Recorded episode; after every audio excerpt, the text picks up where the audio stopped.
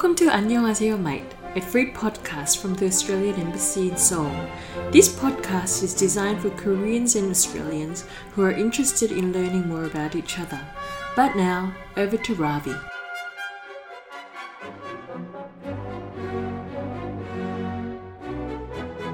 Ladies and gentlemen, welcome back to the podcast, and thank you very much, Josephine, for that introduction. Delighted to welcome to the podcast the Honourable Julia Gillard, AC. Welcome, Ms. Gillard. Thank you very much. It's great to be here. First question we always tend to ask on these podcasts is uh, what brings you to Korea? I'm in Seoul to speak at the Korea Economic Daily Conference. I was invited to do that, uh, but I've taken the opportunity to weave in some other things to the visit, uh, most particularly in my capacity as chair of the Global Partnership for Education. I've been attending some meetings in Korea, uh, and it's always lovely to be back here. I very much enjoy this fabulous city. The Global Partnership for Education that you mentioned, uh, I mean, obviously, education has been a big theme uh, throughout your life in terms of in your public life, something that you have always worked very hard for. Uh, what, what exactly is the GPE and what does it do? When I left politics in 2013, I did take my passion for education with me, and fortunately, the Global Partnership for Education was looking for a new chair. Uh, so I did become its new chair in 2014.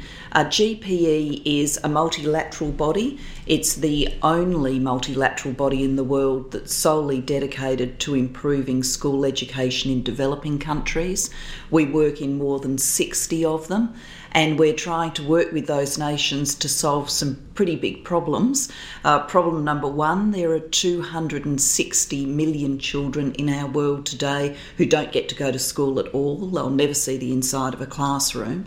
And then there are hundreds of millions more who do get some access to schooling, but it's of such poor quality or they go for such a short amount of time that they actually emerge not able to read or write or do basic, basic mathematics.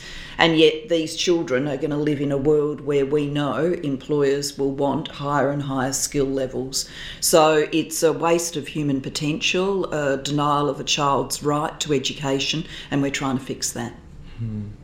Now, I'm very proud, of course, of the fact that Australia has um, made a very significant contribution over the years to the GPE, and I understand that Korea is also uh, a donor. Is that right?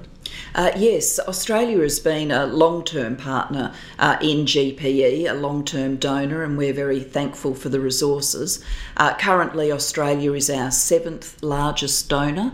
Uh, we will have our next financing conference in Senegal, in Africa, in February. Uh, that is being co hosted by the President of Senegal, President Sall, and the President of France, President Macron. And we are ambitious that at that event we'll be able to raise $3.1 billion to continue our work. Uh, so we are hoping that Australia will continue to be a major donor to the Global Partnership for Education. Uh, Korea is a more recent joiner of the partnership, uh, but it has become a small donor, and we are asking the Korean government to build on that initial joining and to increase its contribution too. So, uh, uh as a diplomat, I have some familiarity with the um, the world of multilateral development and um, so on. But so how does it work in terms of, for example, when a country uh, puts in a contribution, how do you assure the country that their taxpayer dollars are being, you know, appropriately spent and audited, and how do you measure impact? They're all very good questions and ones that we work uh, hard on getting right. Uh, our model is a system strengthening model. So we work with a developing country to get a high quality plan for schooling. Now, that might sound to some people like, well, isn't that incredibly basic or even boring to be out there planning schooling? But in many of the countries in which we work, there has never been a high quality plan. And that means that, you know, kids miss out, there are inequities and inefficiencies. If you haven't got the planning right from where are you going to construct schools, how are you going to staff them, how are you going to get the learning resources to them, what's the curriculum, what's the assessment, you know, all of the things things we take for granted in Korea or in Australia. Uh, in many of the countries in which we work, that hasn't been done. Mm. And so we work to get a good quality plan for schooling. And then in the lowest income countries, we fund a section of implementing the plan. At every level, we have very strong fiduciary oversight. Uh, in countries that qualify for our grants, we appoint a grant agent. It could be the World Bank, it could be UNICEF, it could be a major bilateral donor, uh, and they are our eyes and ears in that country to make sure everything's going well. But we also work very strongly with civil society in our developing country partners, and often we learn from them what's happening on the ground. So, you know, mothers' clubs and other groups that watch very carefully what's happening in schools and can let us know what's going on. We measure impact through a very comprehensive results framework, and we're able to show uh, that in countries where the Global Partnership for Education is at work, uh, that those countries are growing their own investments in education more quickly than other countries, uh, that there are increases in the primary school completion rate. Uh, that we are closing uh, the gender gap because it tends to be girls who get left behind. Uh, we now also very much measure quality. Um, our partnership extends beyond uh, donor countries, developing country partners, and civil society, also to private philanthropy and the private sector and we're very focused on that engagement and broadening and diversifying um, so that the many strengths of private philanthropic funds and private sector involvement, you know, big technology companies, for example, mm-hmm. that can make a difference, uh, that their um, expertise is brought to the table too. So, for a country like Korea, which of course has an amazing story to tell in terms of its own development, and as you know, a country which highly values education. What's in it for them? Well, when I talk around the world about the work of the Global Partnership for Education, um, I frequently in those speeches mention Korea because I use it as an example of how you build a nation through education. Mm-hmm. Uh, and when you look at this country, and I've had the opportunity to uh, kind of see this country a little bit through the eyes of Australian veterans. Uh, when I was Prime Minister, I came here with uh, some Australians, uh, elderly gentlemen, uh, but they had fought here in the Battle of Kap Yong, and right. we were returning for the 60th anniversary of that very important battle in the Korean War. Mm-hmm. Um, and, you know, they um, come out of the airport, uh, they uh, drive in, and they see this incredible global city, mm-hmm. uh, and you get them to talk about what it was like when they left Korea. Mm-hmm. And, you know, you can only explain that journey from a nation in the ruins of war to the prosperous um, modern nation you see today through Korea's investment in education and its culture of valuing education. And so I talk around the world and say, look what Korea has done. If your country wants to do that, then you need to emulate that kind of model, which means you need to improve and invest in education. So I really see the involvement of the Republic of Korea in GPE as a way of taking Korea's example to the world. Hmm. So not just about money, which of course is important, but also the narrative, the story that the Koreans have to tell is is an incredible one. It's an incredible story, and uh, the money is important. We're uh, critically short of resources for education, uh, but our developing country partners too want to uh, learn from others who have done it well, and Korea is just a fantastic example.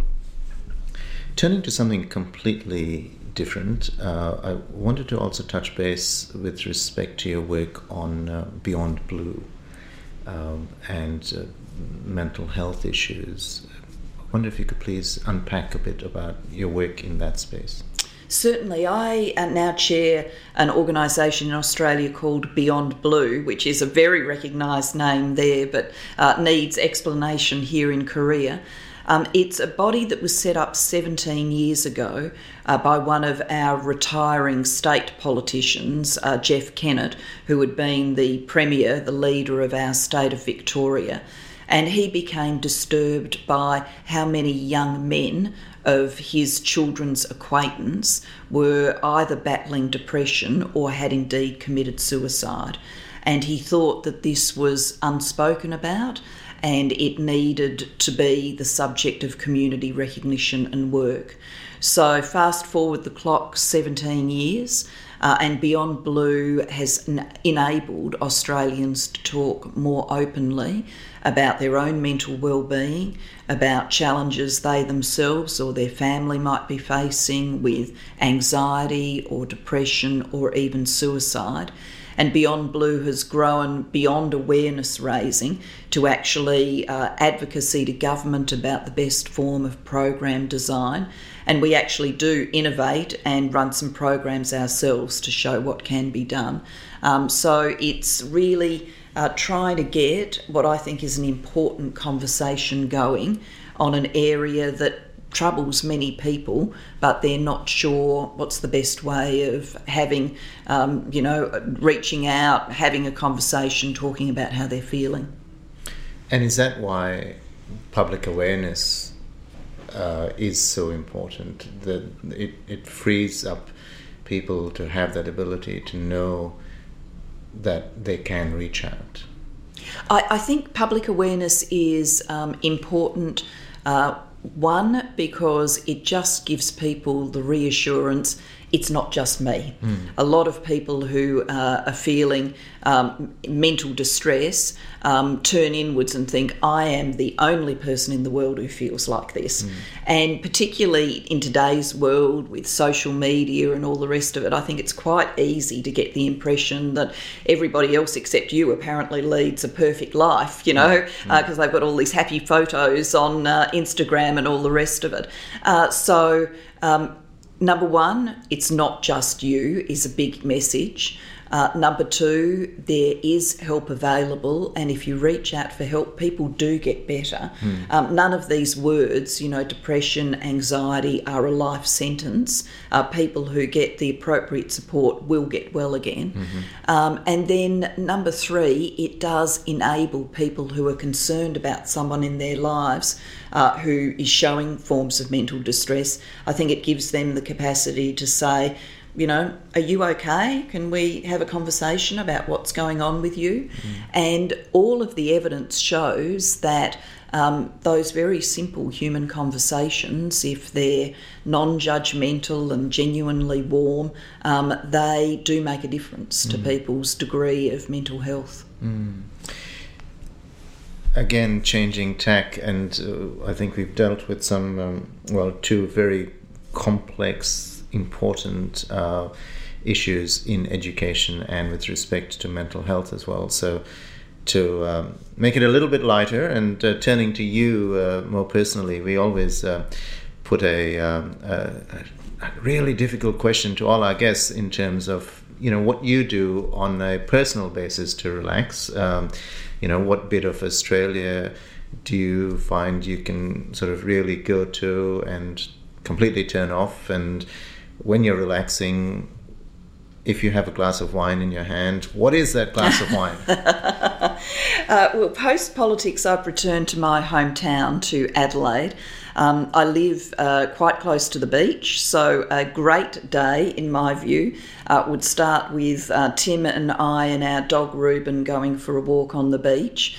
Uh, and it would end in the evening with a great glass of uh, Pinot, um, uh, Pinot Noir. I'm a red wine drinker predominantly.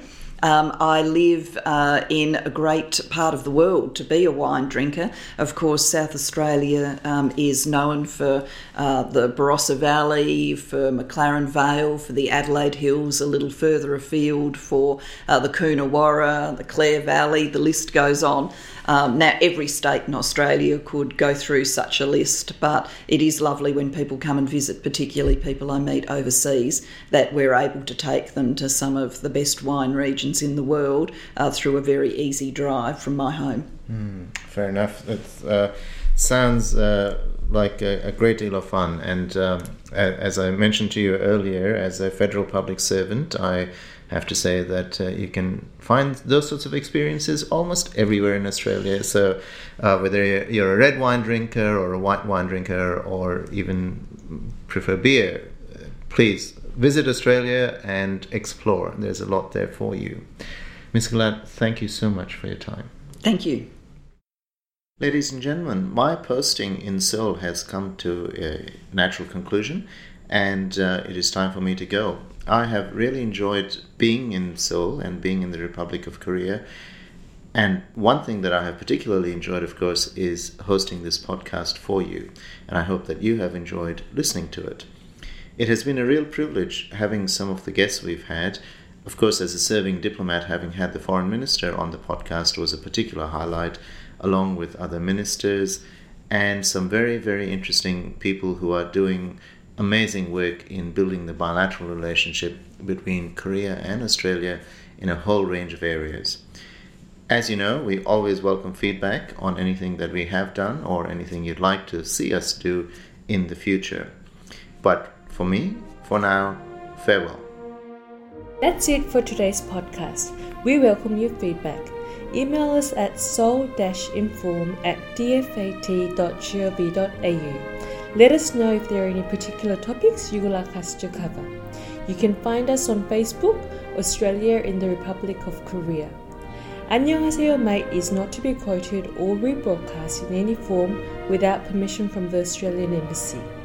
Comments in the podcast may not reflect official Australian government policy. Thanks for listening to this podcast. See you next time. 안녕히 계세요, mate.